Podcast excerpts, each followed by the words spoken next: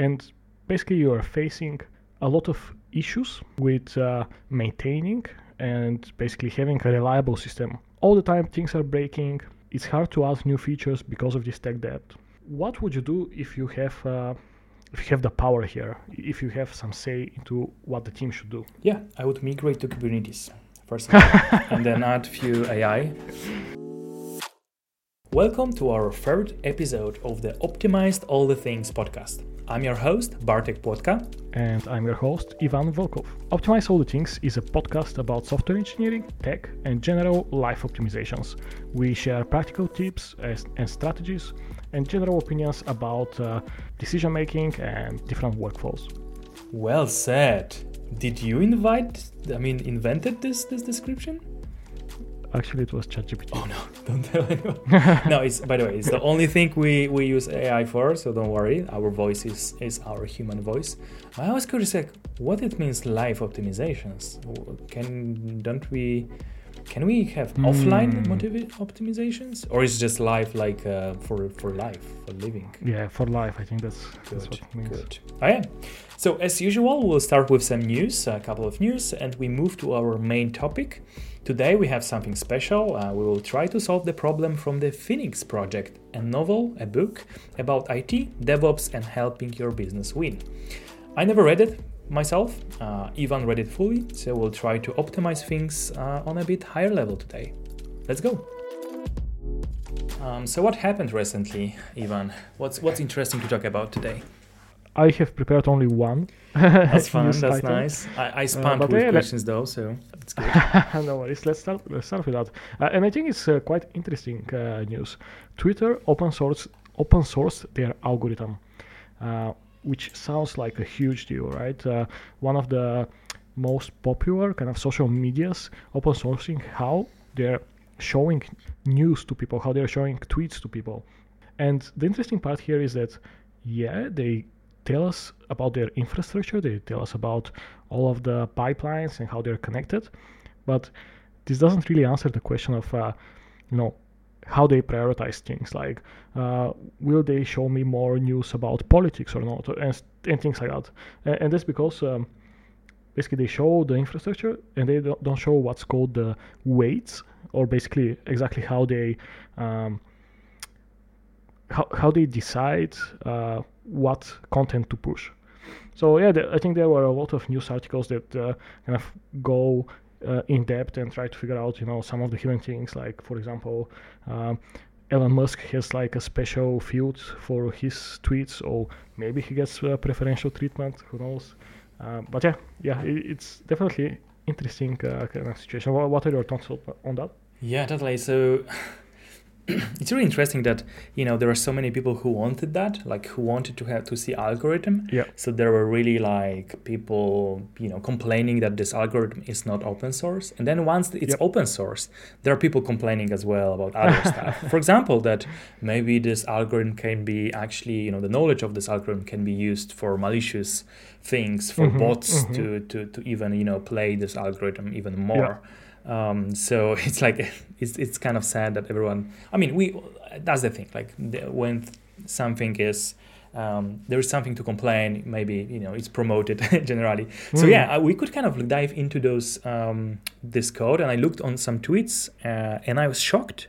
I was shocked that they categorize certain tweets so explicitly, right? Like tweets yeah. around Musk. That's a you know a special a special treatment. So but we already knew that, uh, so maybe that's not a surprise. But is a person Republican or Democrat? Yep. Like, yep, yep. I mean, this is like so toxic because it's divided the it divides the, the, mm-hmm. the, community right or like the, the, the social economy into two parts that fight with each other so you yeah. want to promote things uh, and and categories like that even though i'm not U.S. citizen are you, right? So why mm-hmm. we are categorized like that? So it's it's kind of scary.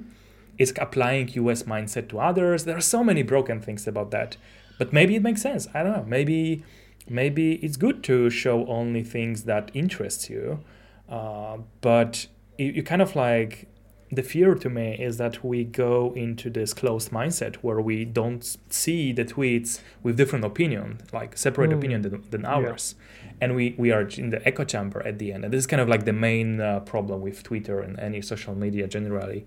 Um, we speak, and and every every of our audience, every person, every yeah, every member of our audience feels like agree with us. But then we go to any yeah, meetup, yeah. and you see, oh, we didn't know even about that. Yeah, but but the thing is, uh, it's not the technology's problem, right? The fact that you have like uh, you know some pipeline and a bunch of services that make these decisions, like they're not inherently bad. It's uh, how people choose to tune these algorithms. Because, as you say, uh, there can be a possibility for echo chambers, but you can kind of maybe explicitly uh, try to prevent that yeah, by yeah. making every fifth tweet by someone from the opposite, uh, you know, um, let's say party, political party or something like that. Yep. Uh, yeah, interesting. Um, and also I saw like some opinions about like how explicitly Ukrainian war is depromoted, mm. right? Oh, really? Yeah, like um, so they found that in algorithm essentially the the tweets about war is has a little mm-hmm. bit less weight, right? And and the reason like I don't know if it was official statement, but the reason was that hey, we don't want to maybe share the panic or or things like that. But hmm.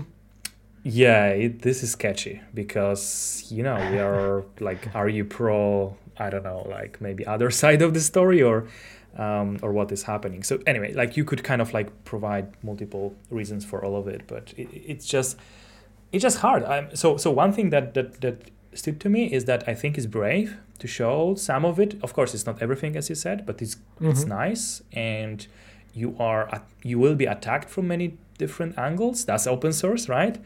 so for this part, yeah, congrats to Twitter. If it's if it's true, by the way, like because I saw some statements that yeah maybe it's April's full joke or something like that. Uh, you know, I saw one actually pull request to the uh, algorithm. Uh, yeah, there are many people. Yeah. one was uh, changing the whole code base with the Super Mario code base. I don't know. Maybe this will be a good good change. Who knows? I mean, there are actual contributions there. Like what they think. They think they will contribute to Twitter. Anyway, it's interesting. it's interesting. Let's see how it de- develops, and if if it's even yeah like true. um, yep. Cool, but let's go to the next one. Yeah, let's let's let's, let's talk about uh, April April Fool jokes, right? So as we as we know, first of April, you cannot trust anything you see on the web, and you know it really depends. Um, I personally see people frustrated about all of this. Yeah. Um, that people or big companies make jokes, and you know it's not a good moment, or because of layoffs, because of other things. Um, but you know, let's just pick some some I don't know like some items that that that we or like some news we found um, interesting um, in this April, right? So anything that that stood to your eyes, even? Uh, I actually saw the Duolingo uh, ad, uh-huh. which was uh, I, I, don't know if it, it was from uh, this year or like from previous years, but basically they created this um, kind of promotional video where uh, they do kind of a crossover between Duolingo and Love Island, mm-hmm. where they put uh, a bunch of people that uh, speak uh, different languages uh, in the same island, and they just you know to find your match and you know yeah. to learn a new language. Uh, but yeah, it was very funny because they kind of leaned on you know the uh, kind of meme that uh, the Duolingo bird is, you know, uh, watching you, and if you don't learn your language, something bad is gonna happen to you. yeah, I mean, it was it was really nice to see. Yeah, just just this joke, but it made in a in a very productive way, right? So it's not stupid. It actually makes sense. You may, you have higher chances to stay stay um, you know uh, find find your love uh, if you if you know the language. So it was really good. Mm-hmm. i think it's yeah it was this this this year. Um, there were lots of jokes around ai of course like hey this tool gets ai and um, that's kind of like not a joke in some way. Like people do that to or like companies do that to increase the investments and valuation and so on and get customers. But for example like obsidian which is like notion i think similar to notion like some note taking they say, "Hey, we get AI," and they show this kind of like Microsoft Clipper on on your on the on the note and just saying something and I think they call it unhelper or something. So, you know, people start to make jokes out of it to, to add AI everywhere. Um, but it might get understood, um, yeah, um, in, a, in a different way as well. Uh, anything else? Yeah, I don't know, like some Razer. Uh, so Razer, this company doing mouses and keyboards, you know, finally did some joke with Razor actually, right? So like a mouse with Razor inside. I think like that was funny. uh, razor for shaving. Yeah, yeah. So you can, uh, and uh, they call it like you can have your gaming face finally done Mm. properly, right? So you're streaming and then you forgot to shave, and then you shave before, right before with your mouse, and then you can play further, right? Yeah. Does it have uh, RGB? Yeah, yeah, of course, yeah. Of course. How, how else? Like they, they, they, anyway, like kind of dad jokes, but nothing. Did did did you get pranked or did you actually make a prank on Oh yeah, anyone? actually yeah, I uh, we got pranked a little bit. Uh, so I we, I was in you know like in some family place, and then um, my wife looked at her phone, and suddenly she was like crying almost. She was like, "Oh no, what Oh, happened? Oh no!" And she started crying, and I was like, "What's happening?" And and she was uh, seeing Instagram and. Her brother um, has like a sport car, and it was like a picture of his car in the Mhm. parking lot, um, totally you know vandalized like without Mm. wheels with like um, you know like spray on his uh, paint job and so on Mhm, and it mhm. looked re- super real uh, but the first thing come of my mind is like okay this is april's fool like i mean and, and also he didn't post to family first if that was serious he, was, he, he would call Yeah, us yeah. first and not like post in, in facebook or instagram but you know Kasia was super pranked and super scared and honestly when i was like joking to to her brother i was also not fully sure to for example i would joke and that would be actually seriously thinking it happening Yeah, yeah, yeah. but yeah how about you Uh, no, not really, not really. I think I kind of forgot. Uh, it's April Fools. Yeah, I usually Good quite uh, quite like pranks, but uh, no. no i don't know. i'm too old for those pranks. Last prank uh, we wanted to do was uh, with thanos project. Yep. um, we wanted to kind of uh, why i'm spoiling this? Maybe we did. I think we did so i can spoil it. So for those who listen to us we kind of like started thanos project. We call it thanos but it's you know monitoring system. But um, we wanted to make this joke that you know the thanos feature um, is coming feature to this monitoring system where we actually delete Mhm. half of your metrics for optimization purposes um, but then the company uh, we were working together even uh, Yeah. startup uh, at, in UK, um, you know, that my manager at that point said that we shouldn't poke the beer. So kind of, um, you know, making it like very, very obvious that you know Thanos is connected to the Marvel. Who who Mm. thought? Who thought? uh, but so yeah, we didn't do that, and then we did, I think, a couple of years later. But yeah, that's my only kind of contribution to this event. Fair enough. Okay, any other? Uh, if, yeah, any other any other news?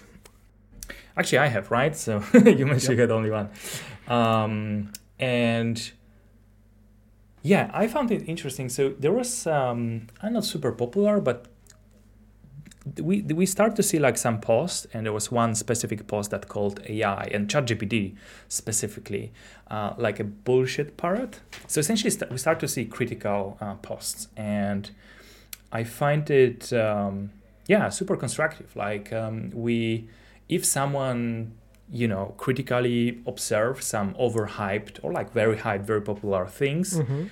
um, with constructive constructive you know like items like with knowledge with kind of like attempt to understand that.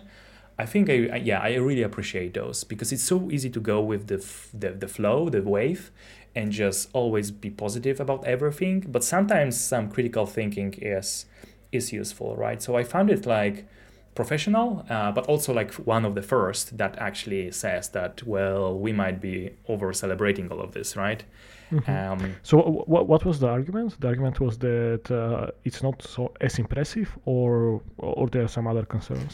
yeah it's not it's not uh, impressive and there are concerns both right Mhm. so one is that it it just feels smart like the the Mhm, responses i- are are very good at generating fluff how it called Mhm. and this is why we can call it you know bullshit because it just generates you the water. I call it like water. We, we call Mhm, it water in, mhm. in polish language.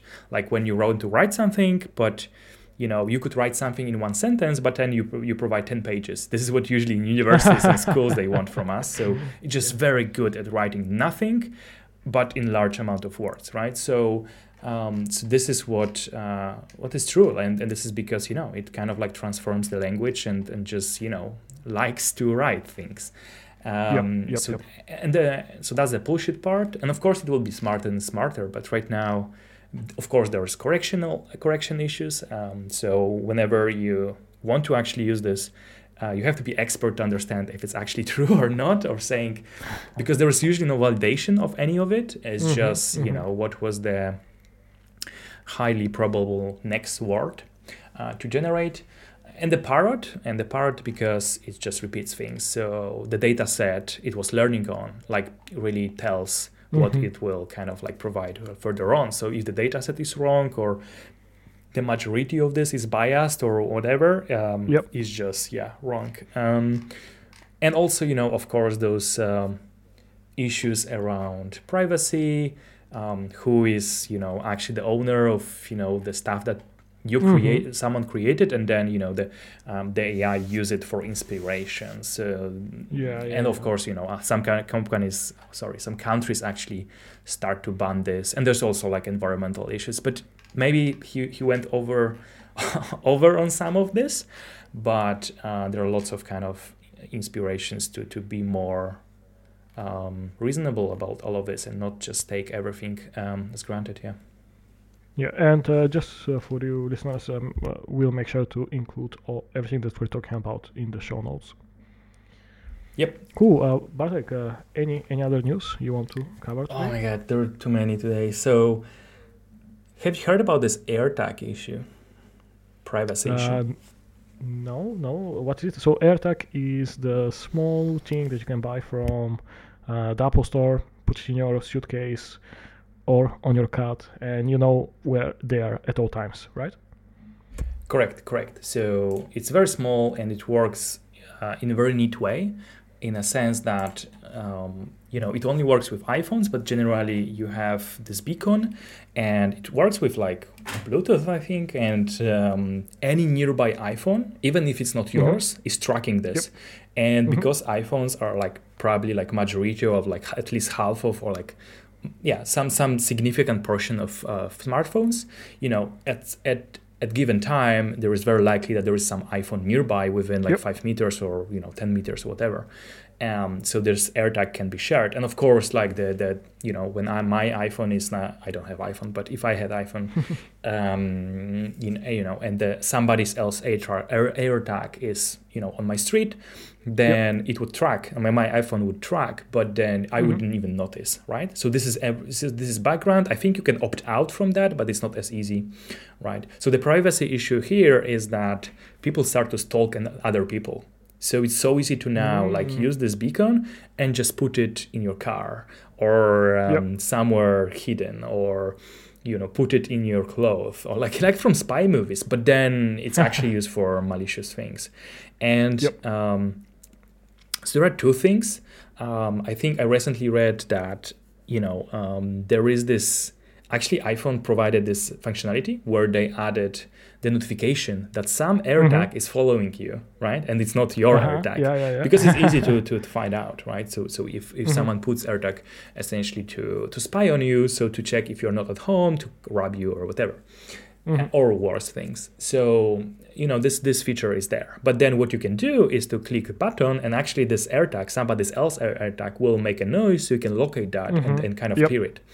But then those thieves and you know those malicious users um, found out that you can actually tell take the microphone or like sorry the sound the speaker out Oh wow! like without any like mm, a lot of work so there's no Mm-hmm. so you can't even locate it it's so sketchy and there's like more and more kind of issues with that which is uh, which is sad and it's sad because i want that for android and apparently google was working on something like that Mhm. but i don't know honestly but uh, yeah i'm not sure if i want this anymore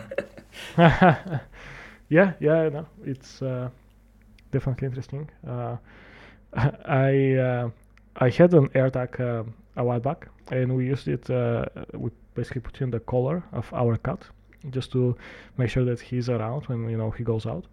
but uh, at some point he just lost his collar.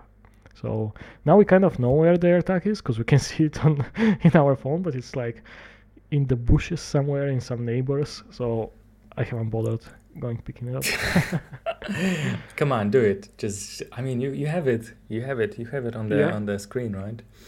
yeah. You- Maybe it's opportunity to meet a new neighbor.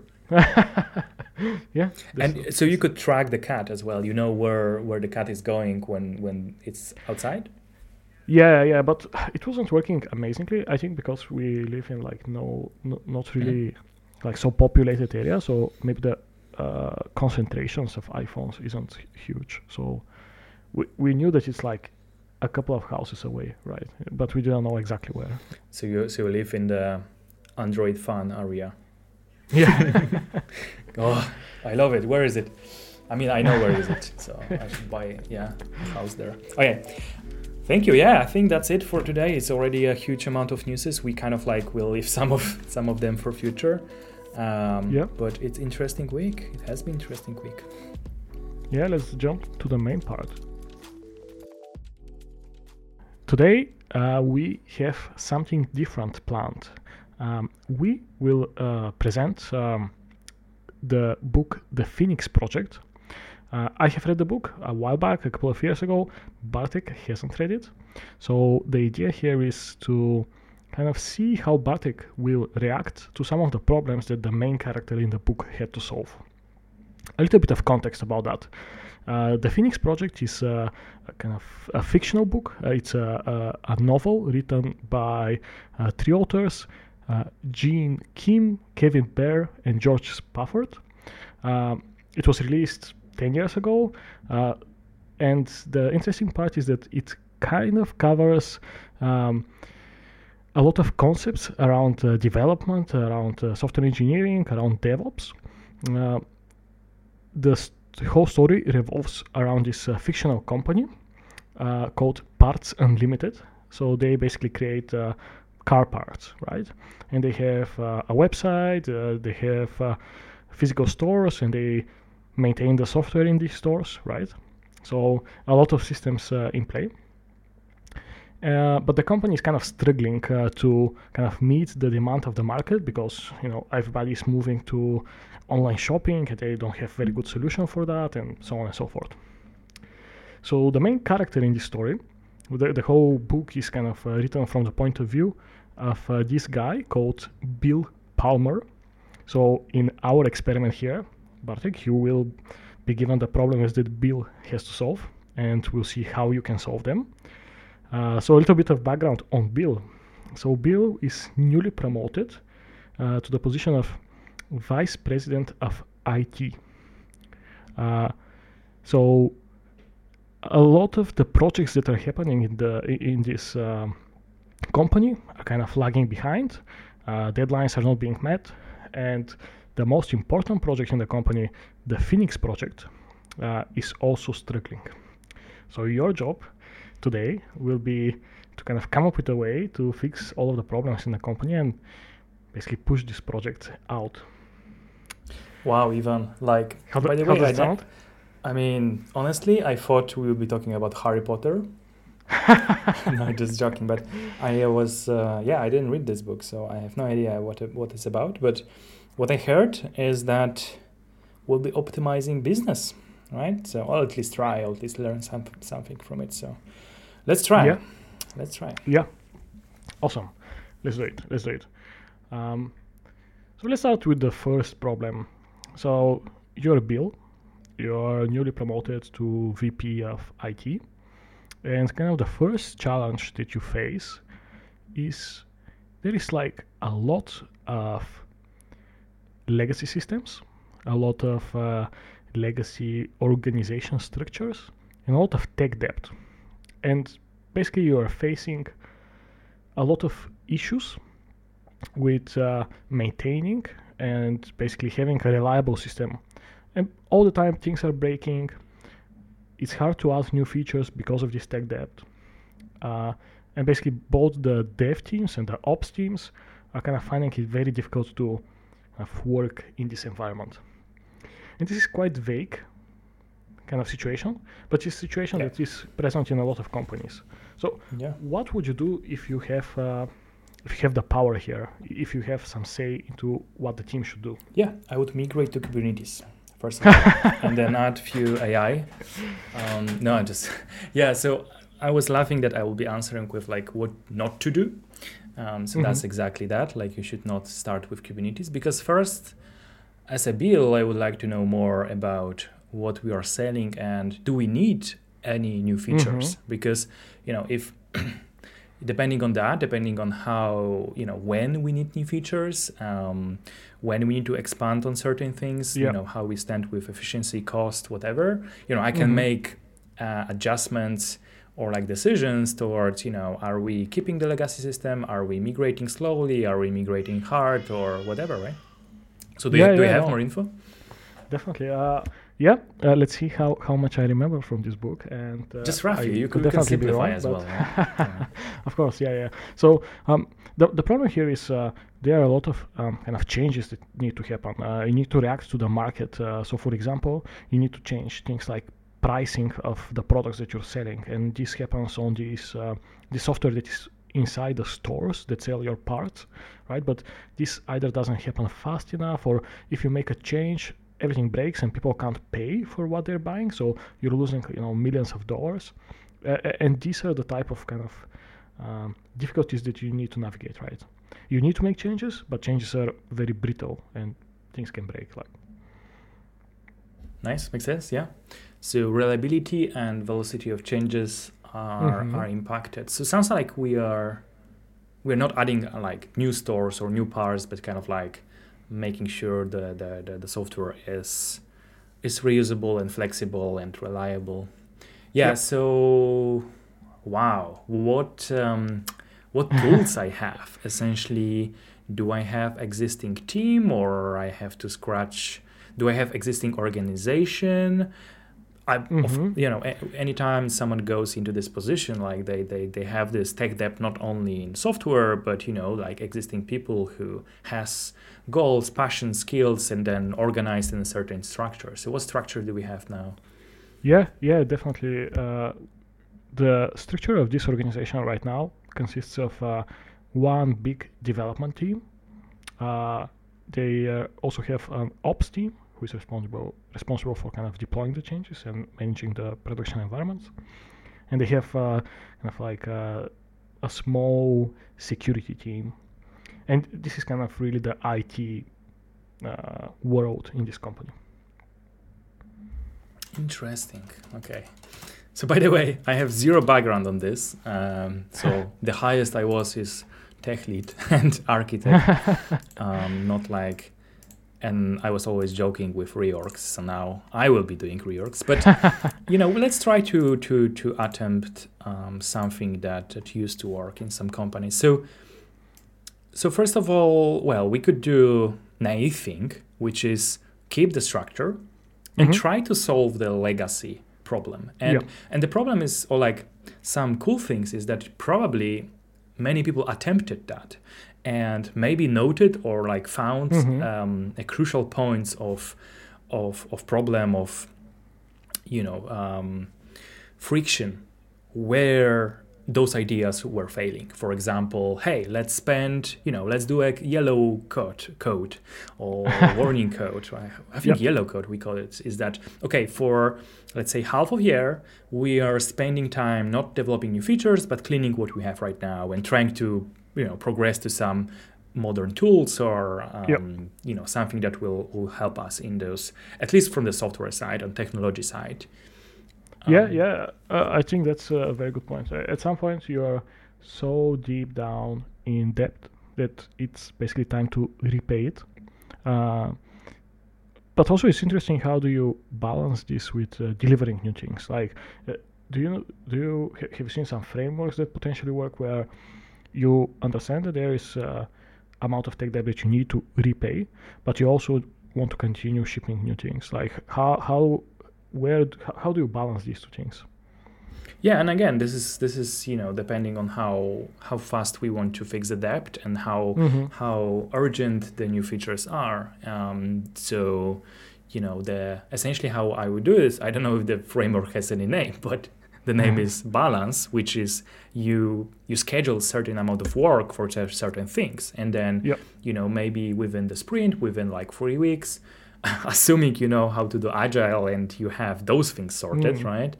Um, it's fairly easy to switch to different ratios. So hey, Yep. let's say in in this month we will focus on 20% of new features and then Mhm. 80% of the time for for maintenance and support.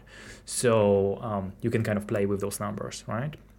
Yeah, yeah. No, However, like probably will idea. will hit like wet waterfront or whatever other you know kind of non-agile or structure organizational issues. I, I presume or not. Mhm, mhm. Yeah, yeah, yeah. uh, we will, we will. Some some of the follow up questions. Okay, so let's say uh, yeah, we, I- let's say I l- propose this kind of like balance and three week sprint where we kind of adjust the ratios and we have some backlog and we kind of identify what is the tech debt boring thing that has to be done to make things more reliable of course we do proper you know prioritization sessions to make sure it's really Yep. what is really critically needed not Mm. like fancy framework in node.js whatever so so yeah we kind of like scope to like minimum we we scope like good monitoring observability so we even know that there is a reliability problem so i Yep. think i think i don't know maybe all of those Yeah. things are have have names but like i'm, I'm just pushing the ideas one thing that I come to my mind before i do anything i would set up some metric um, so Mhm. i would measure how bad it is right now in Yep. some measurable uh, way so perhaps i would set you know uh, SLOs, so, so kind of like Mhm. roughly metric of how fast is to add change the price of the part Yep. car part or how fast is to add a new part. Mhm. Um, I would have have availability, so to check you know how, when the systems are up and down because when they are down we are losing money. Um, Mhm. So you know maybe those three metrics they will be on our dashboard, and you know we know whatever action we made, improve it or or make it worse. So it's it's kind of like whenever you optimize anything, even on code level, you need to have Mhm. a number. Uh, otherwise, you don't know where we're going. So that's Exactly. the first thing. Yeah, yeah. very good answers. Uh, in the summary that I, I kind of had for what Bill actually does in the book, we, we cover pretty much uh, all of these things, right? Uh, maybe in slightly different, uh, slightly different approach, but yeah, first prioritizing what are the critical kind of business tasks that needs to be done, right? Even if we have to fix Yep. uh, uh, tech debt, we need to deliver these three things by the Mhm. end of the quarter, for example. But also, yeah, creating a plan for kind of systematic uh, tackling of this tech debt or kind of like splitting the, as you say, uh, creating balance. Yep. So yeah, uh, maybe one thing that you didn't really touch on is uh, kind of collaborating with the like other stakeholders and maybe like even uh, reporting up the things that cannot be done because of this tech debt and basically managing the expectations of uh, your Right. higher ups, for example. Yeah, totally valid point. Like um, you know, one of the I thought I thought it's kind of implicit, but you're right. Like you, we have those new features and we have uh, tech debt, and you know it might be not clear for somebody who Mm, push more features to you know increase valuation or increase you know pricing. They don't understand the long term effects of it. So Yeah, totally, yeah. yeah. And uh, to be honest, like I, I believe this is a mistake that I make all the time, where mm, and, and maybe you as well, or like other t- people that are focused in the technology problems. Like it's very easy to see, okay, this is gonna take a little bit more time because uh, it's obvious. Like there is this technical blocker that needs to be needs to be overcome, or But Or it's not like obvious for everyone. Exactly, exactly. And if you, uh, it, it comes down to communication. If you're not able to communicate to the relevant stakeholders why this is the case, f- for them, like, uh, they, they don't see this as a problem, but you see it as a problem firsthand. So it's important to kind of communicate that. Which kind of gives us a very good uh, segue to the next question. What, uh, in Bill's situation, um, there are other problems, not only with tech debt, there's problems with uh, communication between teams.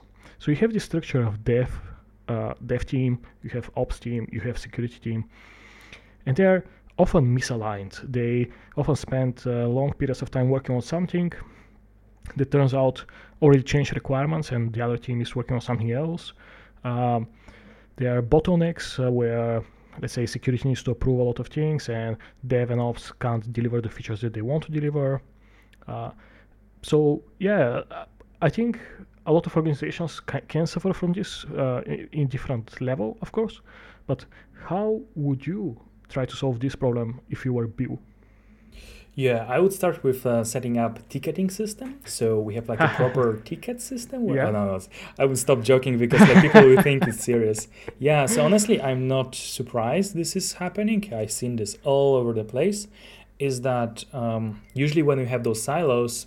so essentially, like teams that have different function you know you could kind of spread the expertise so it's easier and they focus mm-hmm. on their stuff like you know security team on security ops on you know running uh, software on production and then dev is developing and then you know giving to ops yep. you know you have essentially created three different groups with entirely different goals mm-hmm, which mm-hmm. In summary in total they should kind of align with whatever is value for to the company but you know it's so hard to find uh, the balance across those three goals like hey yeah. for developer is adding more feature for ops is to have reliable um, you know production mm-hmm and for security is to have secure production. So all of things are conflicting usually, right? Because there is yep. no way you can, you know, like easily. I mean, it's not very easy to have high reliability and mm-hmm. add more features because, you know, one thing that that uh, kind of imp- the mo- impacts the reliability the most is change you mm-hmm. know if we would not update our software like there would be no uh, no incidents yep. right uh, almost known unless someone will bite the internet cable somewhere but it's the same with security right so um, security wants more security features and then it's packaging velocity and whatever Mhm. and the reliability at the end so okay this is like super critical problem seen everywhere and this is why the devops or sre or platform engineering came Yep. in where we kind of like merge multiple functions together Mhm. so and we could kind of like talk about that but the kind of like this is pattern where everybody is is following and i love it which is what it means is that i as a software engineer i care about i have to care about production so Yeah. i'm running the services maybe i'm doing a portion of ops um, duties so maybe i'm responsible for running my software in production Mhm. and honestly, it doesn't work on every structure in every organization to have Mhm. like fully, you know, um, developer and ops together. Because the, the hard part about that is that, in, like, good luck hiring a good person, good, you know, skilled developer with algorithms, with you know, like this Yep. this understanding of computers, and then good system admin in the same time, right? Mm, Those mm. things are conflicting usually, or like two different branches, two different computer studies. So what's what's helping usually in my case or like what i notice is that to have at least portion of those things so it's Yep. essentially the metrics the goals align so um, so sysadmins or ops or or this kind of devops what is called nowadays Mhm, who mhm. maybe are they're focusing more on operational aspect but they also develop tools they do automation then Yep. uh, but maybe they do the, the, the, the bottom infrastructure so the software Mhm. that is like you know bottom of the uh, of the things maybe kubernetes maybe other schedulers maybe you know o- operating system for virtual machines and so on. You know those are also kind of recognized for velocity for features not only Yep, yep, yep. reliability. And in the same fashion developers i also recognize for reliability not only for features. So at the end the goals are kind of similar but it's super hard to maintain this balance. It's not easy in practice but it's better than having two silos right Yeah. and yeah, for yeah. security, I would need to think more. I, I, I think it's kind of similar fashion, like have some essentially developer doing the security features as a Mm. feature, uh, and, Mhm, and, and mhm. it's recognized for that as well. So we kind of combine the goals together. Yeah, uh, I agree with your approach. Uh, I definitely think that uh, you know, kind of like SRE culture or like DevOps culture is uh, the way to go, and um, it can really empower organizations to, uh, I don't know, deliver faster, deliver more reliable products, and so on and so forth. What would you do if you can't do that, right? Let's say um, hiring new people takes too much time, or upskilling uh, your current, let's say, developers or ops people to to kind of take some of the other responsibility. If you if you're kind of stuck with this structure, or maybe it's for other reasons. Maybe you have uh, kind of um, regulator saying, "Oh, only certain certified ops people can touch production data." Right? Developers don't have shouldn't have the rights to even touch production. W- what could you do in this situation to reduce this kind of um, uh, cross team problems? Well, change company, I guess, for different vice president of somewhere else. No, it's honestly uh, hard, right? Because like people yep. are afraid of change. Um, they mm-hmm. are afraid of new things. They're especially production. They have to debug Linux or debug production systems. So, yep. however, you know the the the, the this culture is evolving outside as well. So I think it's nowadays it's nicer. There are lots of resources. So you don't have any other way than kind of educating and trying to mm-hmm. shift certain responsibilities over, right? So yep. developer maybe it's not on call immediately because it cannot mm-hmm, touch production mm-hmm. as you mentioned, but at least it's participating in rollouts. It it yep. starts to understand the rollouts, which mm-hmm. means it has less time for for features, of course. But maybe the ops people have can help with the features because ideally they have less time spent on the rollout procedures mm, and testing yep. all of it right so also the testing is interesting part right because we i think before i was born i'm just joking maybe not that but before i started to do my career there were those popularization of testing engineers focus qa engineers and this is all of, of course still happening mm-hmm. but I never worked in the company or like in, yep. in a in a branch that has a tester. I never had a tester. I have to test myself. Mm. It's trivial for me that I have to know that. But I yep. expect for maybe some legacy organizations having the same problem with this. So anyway, that's my idea. Shift maybe more responsibilities as much as possible, and then. Um, also share responsible uh, responsibility of something that we are missing so developers are using you know doing less features to ops who can help with the features. Yeah, yeah, yeah. No, I agree. I agree. Um, uh, what about the, the fictional Bill? Was was yeah? was, he was smarter probably. What he thought. Uh, so Bill Bill did uh, s- similar things. Uh, basically, he wanted to um, kind of increase this like feeling of shared responsibility, but maybe he took a little bit uh, different approach than yours. He yeah he I think he went more for the manager route, right, rather than the developer route, which is, well, let's set up some meetings. so he set up some weekly catch-ups, uh, you know, project reviews, um, in order to make sure that people in the different kind of swim lanes are aligned, right? So you know what Ops is doing, you know what Dev is doing. Basically, Ops knows ahead of time that something is happening in Dev, uh, and basically trying to improve the transparency and communication between the different uh, departments. Um, in the book, this helped him. Uh, in reality, I mean, that's the greatest idea to give more meetings to people who are already busy. Yes, yes.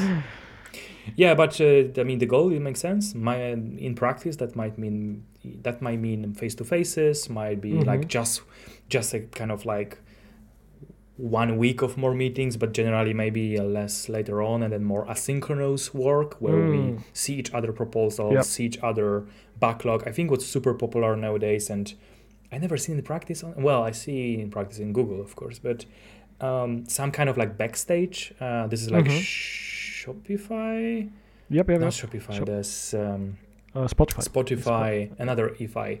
Um, solution like this open source project Backstage, which uh-huh. is kind of like a service catalog for um, for different services. But generally, what it means is that you can plug in any. It's like a website that, that shows yep. what company is doing really and and different teams, uh, mm. so that you can share the knowledge without meetings. Generally, so I really yeah. like that. Right, so. Um, but you are right. Like in practice, just meetings is not super answer. But maybe for for managers, maybe for leaders, you have to be smarter than that, though. Yeah, yeah. Uh, Bill, what you are doing. anyway, maybe there are, of course, there's more, more complex things in that. Yeah, yeah. He obviously had the constraints where he had very little time to, to do something. So basically, no real time to do all the upskilling and you know sharing the responsibility between teams. But another interesting thing that he did was uh, trying to streamline the processes that uh, are between teams. So like if you need approval from InfoSec, for example. Yeah. Um, there was a process in place and it was taking a long time and the turnaround time from request to approval to uh, you know handoff was too long right so trying to find first find all of these processes that, that are taking a long time and reducing uh, yep. reducing the friction or maybe batching requests or whatever it is to to make uh, you know the whole um, organization move faster by yeah using i love it i love it. But that, that's that's essentially automation as well. Like of course some of it can be automated some of it can be like you don't need to provide all those fields but they're kind of to some form which is very manual. Mhm. and the verification of this form is manual? No you can totally provide a lot of automation to all of it. So i love it yeah. And there is kind of one saying from i don't know if uh, yeah i guess i can mention from richie our favorite I don't know if I, one of the favorites Prometheus maintainer. Like he always says, processes are easy to add, but hard to remove. And, and I Mm, think I this is it. also kind of um, where those streamline of processes is easier than than Mm, easier yep, to say than than it is in practice to kind of reduce because because people got used to those things and and yeah. So, so but yeah, great idea. Nice, nice. Let's jump into the next problem. Uh, one interesting kind of uh, feature of the dev team that uh, Bill is managing is uh, that they have this kind of like superhero, this 10x engineer. Uh, he's called Brent. He knows all the legacy systems. He's the one that always fixes all the issues. Um, if you want anything done, you just go to Brent. If something is broken, you go to Brent. But you know what happens? One day he is he just doesn't show up to work and everything's broken. Uh, he eventually comes back to work, but uh, he's overworked. He has too many things he has to do. He doesn't really have time to work on the Phoenix project. He needs to help other people with their kind of legacy issues. So, what would you do if you were Brent's boss? Oh man, give this man the rice, right? so he can work double time because he is the Make pillar him- of our company. No, no, no, no, just joking. Um, this is great, great problem. I mean, it's very, very common. Like people, uh, you know, with expertise, you know, stay very Yep. long in the company, so they Mhm. have like this tribal knowledge, and and they got promotion and, and everything. So so they're kind of like motivated to be hmm uh, irreplaceable, right? Because if you are replaceable, then you get promotion, get raises all the time because you you are the again the pillar. So yeah, this is very fragile company structure, totally. But in other hands, I wouldn't kind of also like make this as a negative thing because it. I Mhm. think generally there was those jokes about those 10x engineers, and at the end, you know, sounds like we don't want exceptional people. Like that sounds like Mhm. we you don't you shouldn't focus on work exceptionally. You shouldn't be 10x because that's negative for company, and that's Mhm. also wrong, right? Of course, you should be amazing. You should be you know expert. So just upfront, I want to say that yeah, yeah just be amazing, be exceptional. Um, but of course, we need this HA in a company, so high availability of resources, human resources like it. so so um, what I would do honestly, like the first thing, uh, I I don't know, maybe this is too too forceful and too brutal, but I would Fire just him? give him vacations of like one month or or move it to totally different organization. So what we'll think is that it will create a huge chaos in the beginning, but then people realize that oh, actually I can check this myself. I can I, actually you know do things myself, and I don't need this. Um, I don't need to lean on somebody else. I can do this extra mile and maybe become understanding this this system myself, right? So many many cases like if somebody is out for Mhm. some time, you know, we realize they are not so erase, uh, irreplaceable, and you can kind of get there. And of course, I would do that, but then also I would, well, I would first of all talk with him, what or her, actually, Brand, so him, uh, talk with them, you know, what what's their passion is like if they are they or are they okay with not you know kind of getting Mhm. in this kind of irreplaceable out of irre- irreplaceable situation so first of all there's of course their their own goals and how how but let's say he agrees on kind of whatever we think was was good for the company then i would i would start to have some long-term plan on on maybe delegating more which means you know writing more documentation having those knowledge sharing sessions which can be periodic by the way like super use- useful like twice a week even like any presentation or anything but Yep. more documentation because we love we live in remote work and and more asynchronous and give him his free free, free time so people can accommodate to the new, new situation Yeah, nice. I honestly don't know if you somehow have access to my notes because you're mentioning a lot of No, things seriously, no. yeah, I know. They're in my, in my personal drive. You shouldn't have access to that. yeah you never But, know uh, Yeah, uh, Bill Okay. does uh, something very similar, right? Uh, in in the book, um, he recognizes that this is a problem, um, and he kind of starts I- identifying all the different uh, uh, types of work that uh, Brent is being gi- is is being given, uh, and really tries to kind of treat this uh, you know uh, special resource uh, with some kind of mm, you know more priority, if I could say that.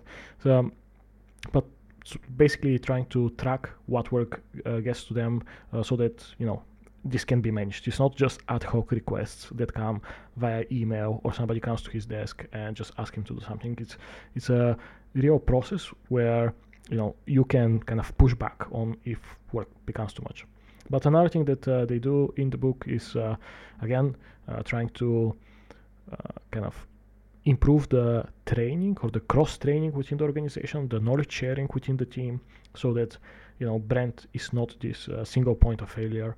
And as you say, this starts with uh, documentation. Um, and really, I, I, I like your terminology of HA engineer. And I, I usually say this as uh, you, you you kind of have to scale yourself, right? Uh, and you usually scale yourself by exactly sharing your knowledge, sharing, uh, you know, uh, all the things that you are a single point of failure, so that you know others can pick up uh, pick up that work. And Yeah. Yeah. Yeah, it's But- fine. It's fine. Like it sounds like Brand has to invest in leadership more than if if he wants to grow or she where Mhm, whereas mhm. you know maybe he invested more in ec- local expertise and isolating this expertise uh, for a good reason because he wanted to be helpful or she yeah, yeah, yeah. But there is uh, there is a, maybe another uh, way to look at this. Uh, they, some people say that uh, if you make yourself irreplaceable, you know that's amazing because uh, you can't get fired. Like, what's what's your opinion on that? I definitely have an opinion, but I want to hear yours first. Do you think people should make themselves irreplaceable within their team? hmm Well, that's not good for business, that's for sure. Mm-hmm. But is it good for you? I don't think. I think it's toxic. I think we should. Yeah, I think it's not good for business, which means it's not good for you eventually, long term, Mhm, right? mhm. So I see a lot of uh, bad long term consequences, but short term, Mhm. you know, that might be tempting. So I can see this being tempting. What What do you think? Yeah, yeah. Uh, my opinion is that, uh, uh, and maybe that's my preference just now, but uh, there always needs to be some kind of movement, right? You you kind of have to learn new things, you have to do new things, you have to gain new responsibilities, right? And if you just Right. uh, kind of stick to one thing and just become the expert you and protect the knowledge around exactly exactly. So i think it's not good for you. It's definitely not good for the team right? Because um, yeah you're preventing you know uh, other people to also deliver that much. And actually there was super interesting article that i read today. It was called how to be a minus 10x engineer so all the I bad mean, practices so you are demolishing things, or exactly, exactly. But uh, most of the most of the things there weren't about what you do as an individual. It was how you affect others. Like Mhm. so, for example, if I create a meeting and I invite five engineers and I just spend one hour rambling about something that is not important, tab and w- spaces. what happened? We have lost how many? Fifty-eight. Yeah. like five engineering hours.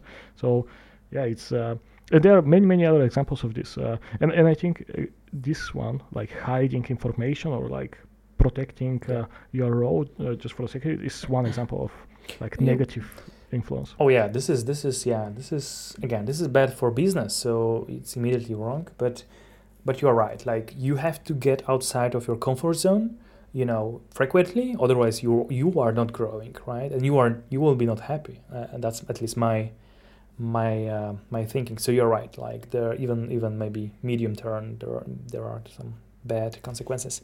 All right, what's uh, what's about Bill? Did he succeed? Did he got uh, you know those vested stocks and so on?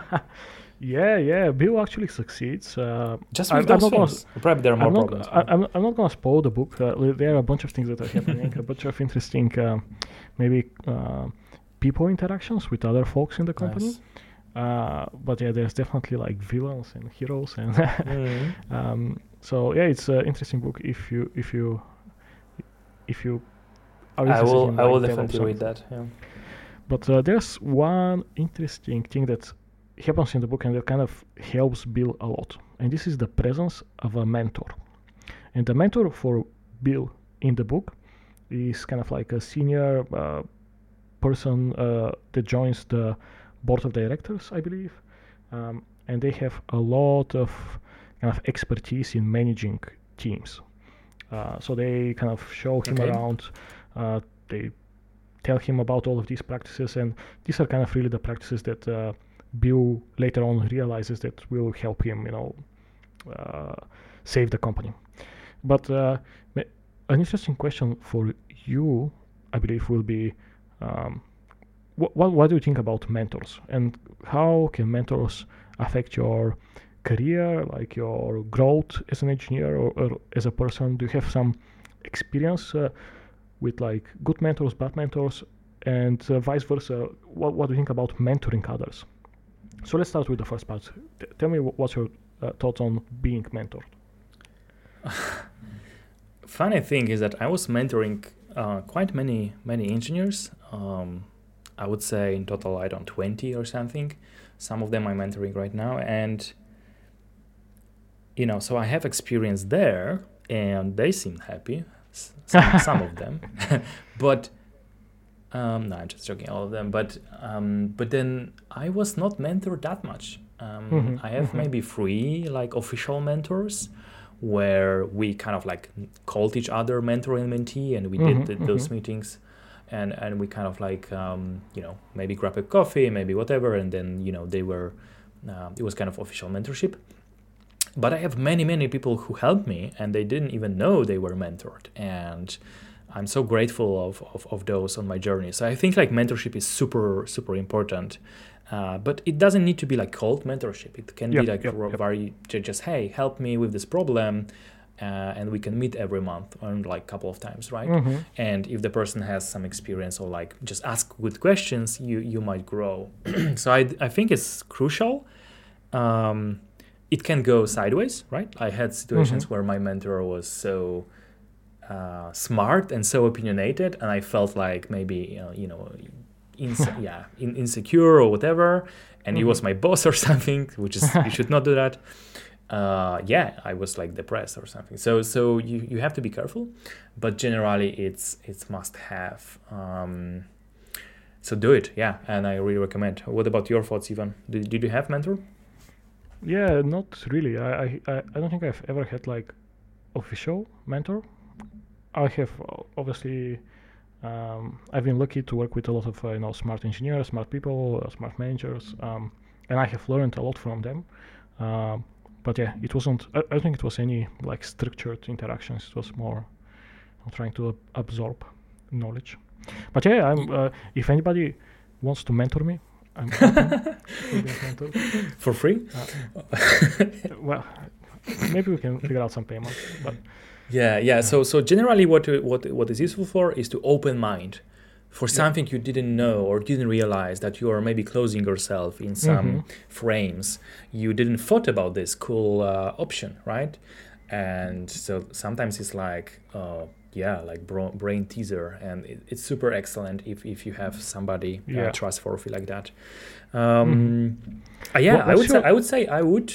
Now you gave me this info, kind of this this tip. I would I would definitely um, look. I I think I have mentor right now at Google, uh, my current workplace. Um, she's amazing, so I feel I will stick to that. But you know, definitely search for mentor officially Mhm. and just try to like be very open. It's like, hey, I want. I'm seeking for some open-minded conversations, so um, it's totally okay to ask for those things. yeah, yeah. And what's your opinion on uh, using books like this one, for example, or listening to podcasts like this one, or any kind of um, non, you know, person-to-person uh, conversations to use as mentorship tools?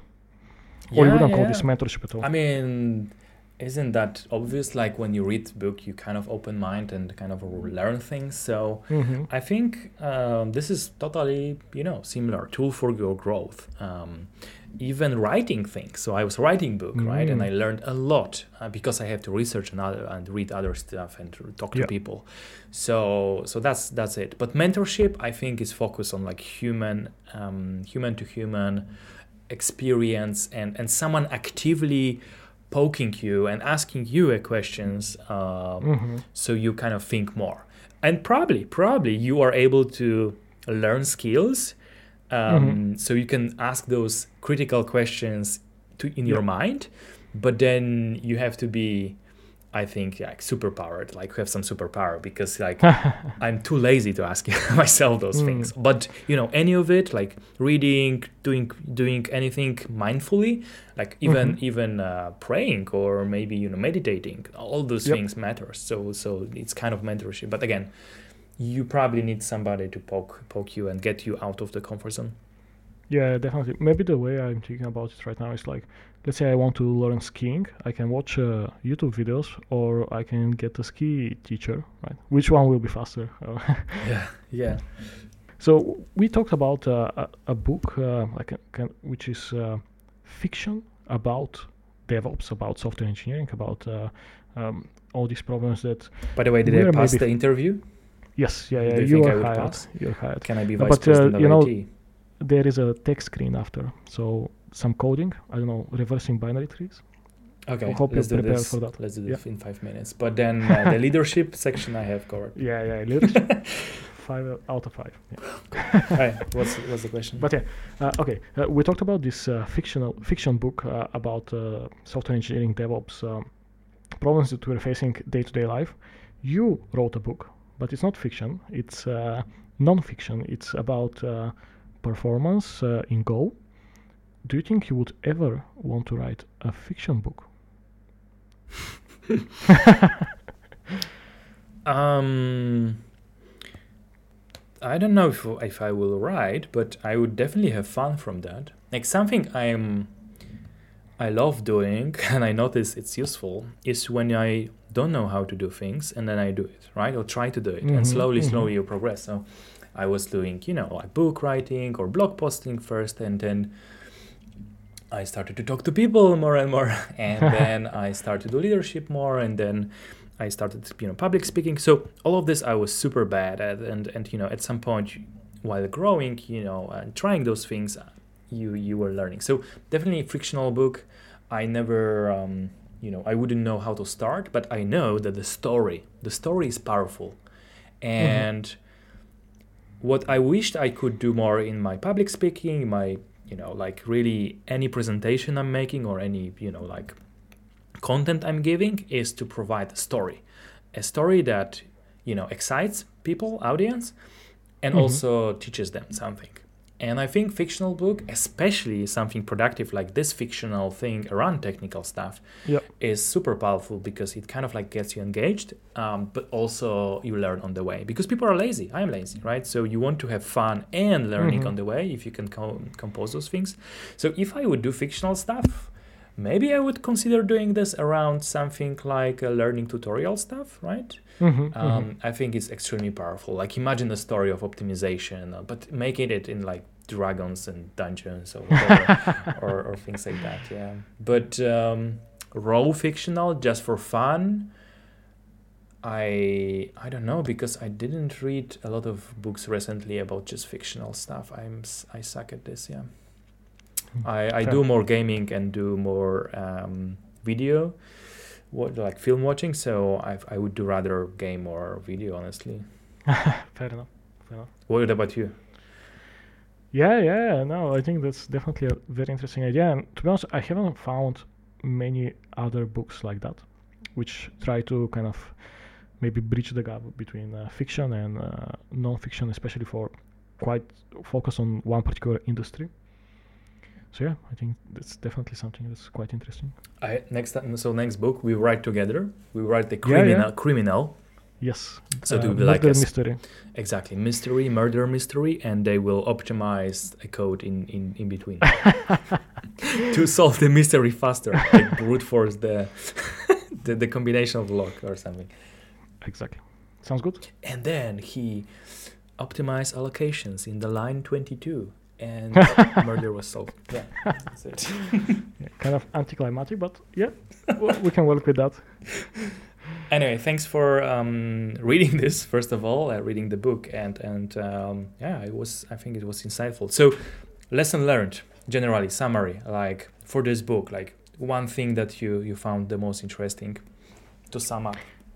Yeah, yeah. I, I think the book um, can be summarized in like uh, several paragraphs. They it presents a bunch of ideas, but m- most of them are around uh, what we call nowadays DevOps, right? And uh, SRE thinking Yeah. about reducing friction between uh, different parts of the organization, Mhm. um, trying to optimize not like for an individual but for like the team performance or the organization performance uh, utilizing feedback right trying to um, kind of deliver quickly and then Mhm. work on that uh, using data to improve your decisions and so on and so forth and always stri- striving for continuous improvement Amazing, yeah, yeah. I learned from our discussion about managing expectations. So this is what I missed. Right? like um, we can do amazing work, but um, if whatever stakeholder we have, customer or Mhm. maybe investor or maybe your manager, is not understanding things properly, you know, you will be Yeah. in miserable state. So it's uh, it's important to share transparently what you do and what's the problem and and kind of share share all those things. So so thanks for for that. Yeah, yeah. Awesome.